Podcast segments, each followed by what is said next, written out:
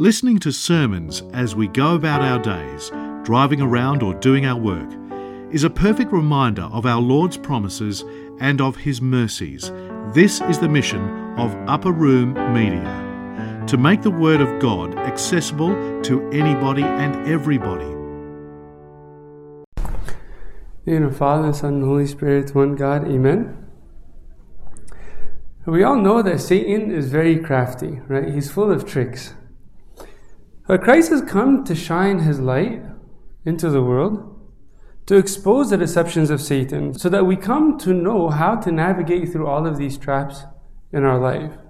Right? So as he says in the conclusion of this passage, he says, If I cast out demons by the Spirit of God, surely the kingdom of God has what? Has come upon you. Right? So I've come to shine my light, to cast out Satan, to expose his deceptions. Now, in Colossians 2.15, St. Paul says that having disarmed principalities and powers, he made a public spectacle of them, triumphing over them in it. Right? So it's important for us to have an awareness of Satan's tricks, just as Christ came to disarm Satan, right? To curb him and to expose his deceptions. And so I want to share with you a few thoughts from a book that we've been covering recently book by C.S. Lewis called Screwtape Letters. Okay? It's basically just a compilation of letters. Okay? And they're letters written by Satan to his younger little nephew, teaching him how to be a better tempter, how to be a better devil. Right? So he's basically training him. It's kind of like demonology 101. Okay? so he's training him to be a better devil. So I'm going to do something a little different today, and I'm going to briefly just mention what each one of these temptations in every letter is about. We're going to just take a little sneak peek. You know, hopefully you'll actually read the whole book later, but this is just going to be some rapid fire, brief overview of each one of these letters. Okay, and so it's going to be like information overload because we're going to fly through it. You're definitely not going to remember every single one of these temptations. But at least keep in mind a couple that resonate with you. With every one of these temptations, as we go through a little overview of each letter, think about how it applies to you. Think about what struggles may relate to your spiritual life when it comes to this specific temptation. Okay? And again, we're going to fly through it, so brace yourself. It's going to be like rapid fire, okay? Just so we can keep this short and sweet. And of course, as we go through these temptations, the focus is not so much on the temptation itself, but on the remedy that Christ gives us to deal with this temptation. Okay, so in the very first letter, Screwtape, which is the older demon, is writing to his younger nephew Wormwood, and he's talking to him about thought and reason. He's basically saying, make sure you convince the human that's assigned to you not to think about much, right? Don't think about all the spiritual matters. Just think about the tangible, the physical things, right? Think about the physical material because that's ultimately what matters. The spiritual stuff doesn't really, just focus on that. Focus on what you can see and what you can touch. Okay? And that's often a temptation that we fall into, just to focus on the tangible and never to pause and to really, really think. Right? And once we think and we use our mind and our logic, it typically directs us to God and to walk by faith. Okay? In the next letter, the temptation is about distractions. Okay? And so this is really crafty because Screwtape is telling Wormwood, tempt your, your human being not necessarily to avoid church, but to go and to focus on all of the stuff around him. Focus on the people. Focus on all the distractions. Focus on what people are wearing, what people are doing, who's coming in, who's walking out, and what they look like, and all of that. Right? Just notice all the nonsense around you. And so, it's a good question to ask myself if I'm coming to church physically, but mentally I'm somewhere else.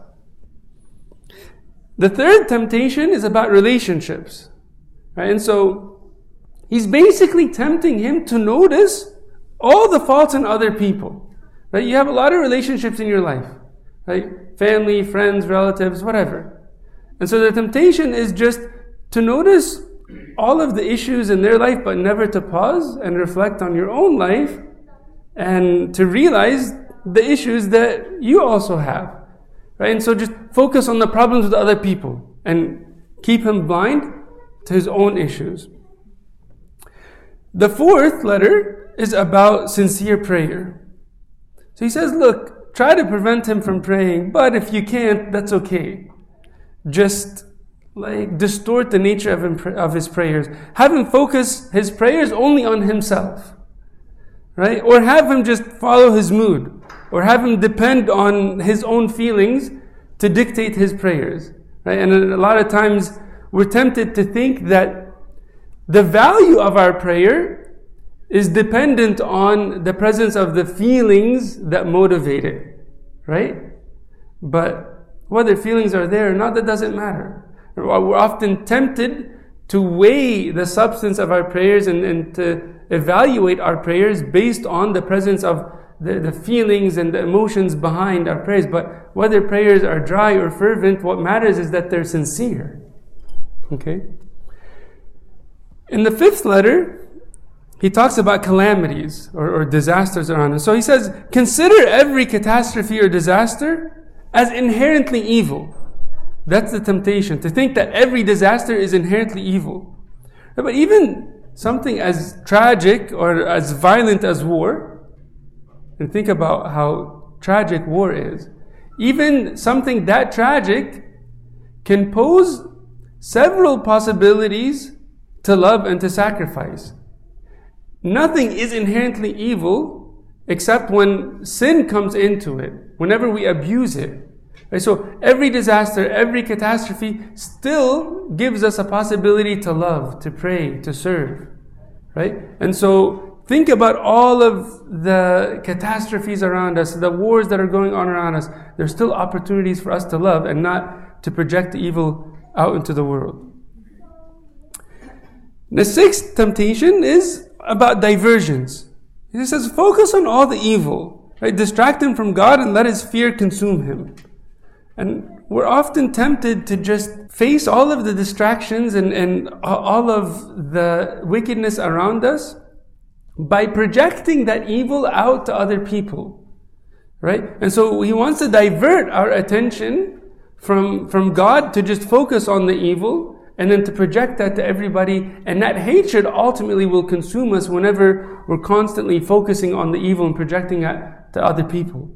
Right? So that's another pitfall that we should be very careful about. The seventh one is about extremism. Okay, he says, force him to live in the extremes, right? Not to have a moderate, balanced life. Force him to live in extremes. We're either totally complacent or we're extremely harsh or, or judgmental, right? We find ourselves falling into those extremes sometimes. But we should only be extreme in our love and our devotion to God. That's the only place where we should walk with that like extreme passion. Otherwise, we need to live with a balanced, moderate life, right? The eighth one is about undulations. I know it's a big word, but undulations are basically like peaks and troughs, highs and lows. So he basically says to dramatize all the fluctuations we experience in life. And we ultimately do experience several highs and lows in life, right? It's part of our natural humanity. And he says, tempt him to be forgetful and lackadaisical in the highs and hopeless and depressed in the lows. Right? That's the temptation. Right? And he says that the greatest danger for Satan is actually during our lows. He says, be careful whenever he's at his lowest because that's whenever he can glorify God the most right? Whenever we feel down. Because those drying moments are whenever we can sacrifice and love God with like a greater devotion than any other time. Okay. Next is pleasures. And so this temptation is actually not to vilify pleasures, to make pleasures out to be evil in their inherent sense. It's not necessarily to make them inherently wicked, but to misuse pleasures. Because God gave us a lot of pleasures a lot of things that we should enjoy. But the evil is in misusing the pleasures in our life. Right? And one perfect example is our sexuality. Right? Something that God gave us as a good part of our life, but we often misuse that. The tenth one is about company. It basically says just minimize the impact of the friends around you. You know, don't think that your friends are really a big deal. Like whether you have good or bad friends, it doesn't matter. You can allow bad company around you all the time, it won't really affect you. Right? We know in 1 Corinthians 15 33, he says, Do not be deceived. Evil company corrupts what? Good morals. Okay? The eleventh one is about laughter. Right? So he says, distort the proper use of laughter. Laughter is a good thing, but a lot of times it can lead us to a whimsical life. Laughter can be a wonderful source of joy. But again, it can lead us to flippancy. Flippancy is basically to take nothing seriously, right? To just be loose and careless all the time, to lack respect for the seriousness of things around you. In the 12th letter, this temptation is literally to do nothing. Okay? It's the temptation of indifference. It says, blind him to any sinfulness in his life. Right? Don't mislead him by a whole lot so he's not aware of how much he's straying. Right? Because at this point, Wormwood was really trying to knock his, his patient, the human that he's tempting, off track. And so Is telling him, like, slow down a little so he doesn't notice that he's off track. Right? And then there's a beautiful quote that he says, The safest road to hell is the gradual one the gentle slope, soft underfoot, without sudden turnings, without milestones, without signposts. Right? The thirteenth one is about feelings. He says, encourage him to value the feelings he has towards repentance, right? It's good to have those feelings, but stop there, right? Encourage him to have feelings towards how, how lovely it would be to serve other people, right? That's a good feeling to have. But stop there. Don't act on that feeling. Like, you know, cultivate all of those good feelings about all the virtues that you should have. But stop there. Right? And he goes on to say, the more often he feels without acting, the less he'll be able ever to act. And in the long run, the less he'll be able to feel. Right? How often do we feel this inclination to repent, but don't actually repent? or the feel, the inclination to love or to serve, but we stop at the feeling. Right? The 14th one is about humility. Right? And this temptation is so twisted because he basically tempts his patient, the human being, to boast in his discovery of this virtue and his ability to put himself last. Right? And so he's even proud about his virtue which is really contrary to what humility is all about. Right? When we have humility, we don't acknowledge any humility in ourselves. That's why the greatest saints recognize themselves to be the most sinful. Right? And so I should ask myself whether I fall into this. The 15th one is about time. Okay? He says to basically keep his, his mind focused on any time but the present.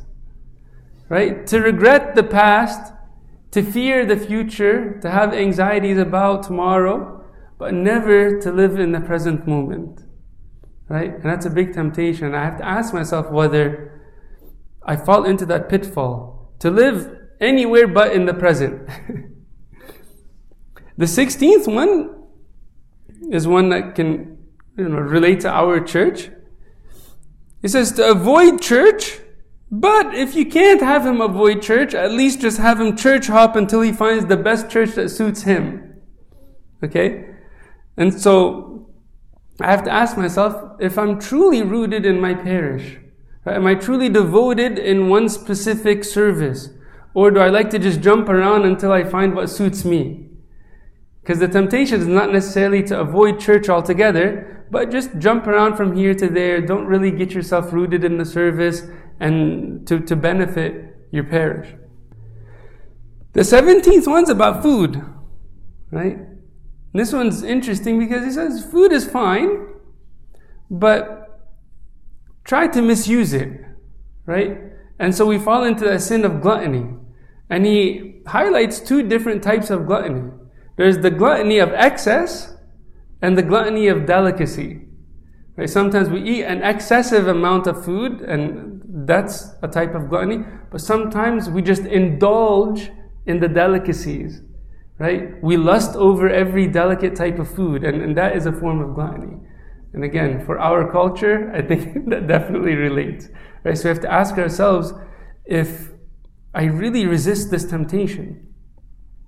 The 18th one is about marriage. He says, distort the meaning of marriage and love. Right? Make him focus on satisfying his own selfish desires. Because marriage is not really for your, your love towards another person, it's to satisfy yourself. Right? And he says that this is basically the foundation of hell. Because in hell, everyone's consumed in their own desires, not to love the other. Right? But we know marriage is about belonging to each other. Right? Marriage is about love and sacrifice.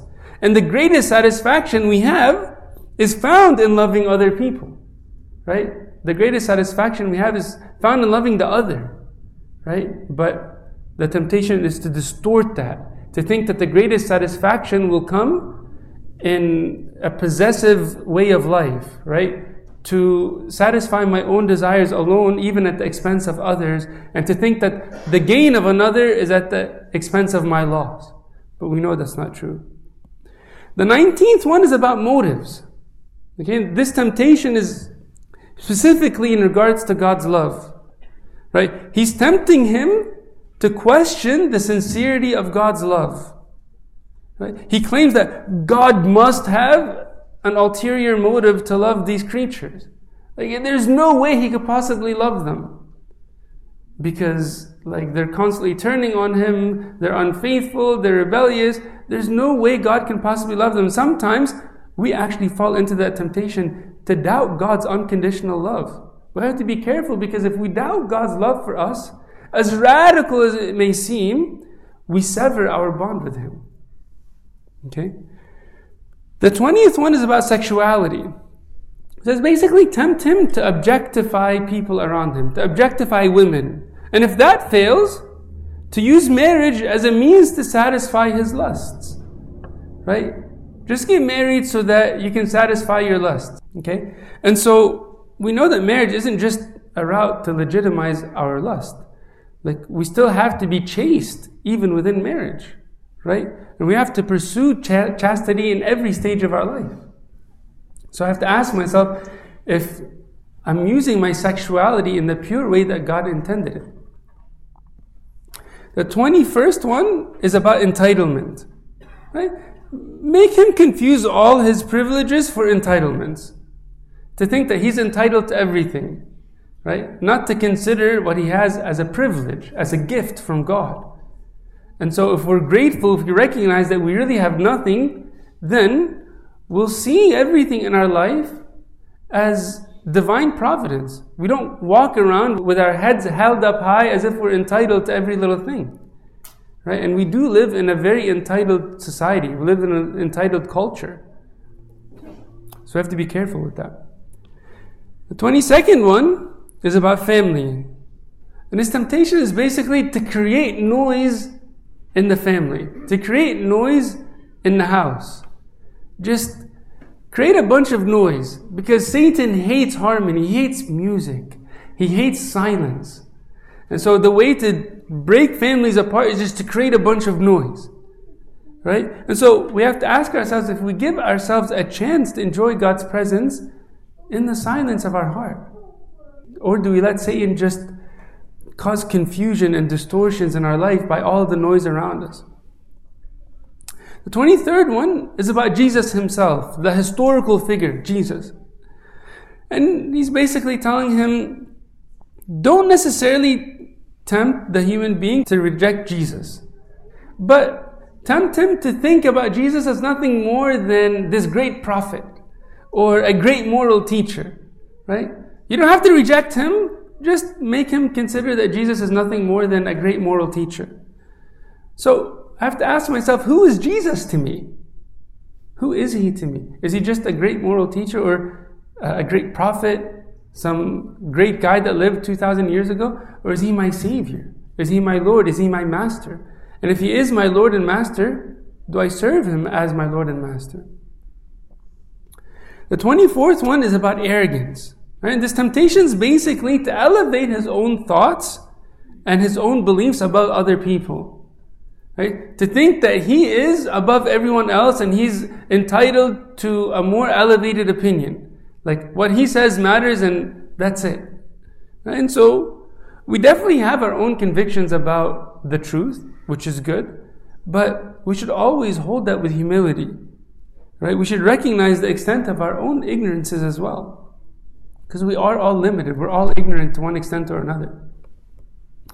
The 25th one is about routine, and this is a good one because we, we often fall into this. So the temptation is basically to capitalize on his boredom with the same old thing. How often do we get bored with the same old thing?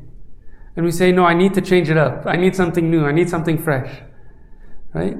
And so it's good to have a vibrant life with fresh new things, but we need to also appreciate the benefit of doing the same old thing. To, if it's a good routine, a good habit, it must be established by that repetition. Right? So don't be fooled whenever you're in a repetitive cycle with a good thing. The 26th one is about charity. Okay? So he says if you can't prevent his charity, just teach him to be unselfish, to get as much back in return. Right? And so we might think being unselfish is great. And, and it is, it's good. But a lot of times we're unselfish only to get back in return. True charity is to give and to offer and to sacrifice out of love alone, expecting nothing in return. Right? And so it's deceptive because he said, you know, it's okay for him to be unselfish, but to do so with ulterior motives. Because we have to ask ourselves, we fall into that as well. The 27th letter is about petitions, and this is more specific to prayers. So he says basically make him doubt the efficacy of his petitionary prayers. And so if he gets what he prays for, just convince him that the natural forces around him actually caused that to happen. And if he doesn't get what he prayed for, then obviously prayer doesn't work. Right? And so that causes him to doubt the, the benefit and the efficacy of petitionary prayer. Right? But we know that prayer works. Okay, 28 is about perseverance. Right? And so this is in the context of World War II, by the way. And so the war is progressing and death seems extremely possible at, at this time. Okay? And so this temptation is actually to protect his patient in order to prolong his life and give him more time to cause him to stumble. Right? Because Satan knows death is a passage to eternal life. And so as the war is progressing, he's actually afraid that his human being will die as a Christian. And so we're tempted to fatigue and to get exhausted and to just lose heart as life gets tough.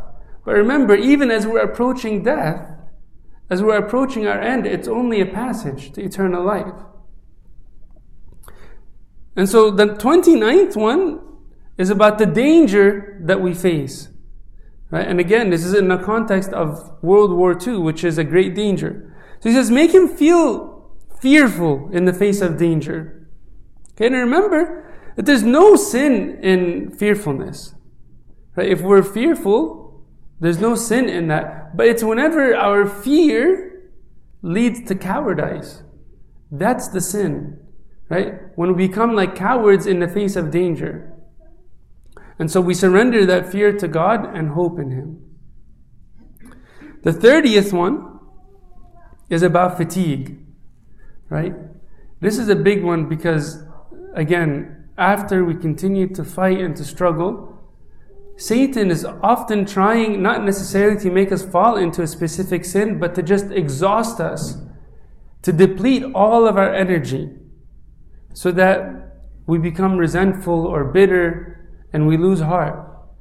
And so his intentions are not necessarily to make us fall into a specific sin, but if he can deplete your energy, then he succeeded. So be careful when you feel depleted. Okay, find your source of energy from God. Right? And, and that will keep you going, that will keep you motivated, that will give you hope. Okay? And the 31st one, the final one, is about the end. I won't tell you what that one's really all about, to give you a little teaser.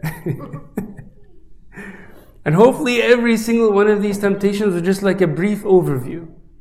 Okay, so that you can give yourself time to reflect on your life and hopefully even read the book if you get a chance because it's a wonderful book. Barely even scratch the surface of all of the, the trickeries and the deceptions that Satan uses to tempt us. But when we lean on God and we, we walk in His light, He exposes all of these deceptions so that we can follow in His footsteps. And that's essentially what it means to walk with Christ, right? So that the devil doesn't have a hold on us, but we're walking with God and we have no fear because we're hopeful in Him. Unto God is due all glory forever. Amen. This talk was brought to you by Upper Room Media. We hope that this talk has, through the grace of God, touched your heart, and we pray that it will not only inform you, but will also transform you and your life with Christ.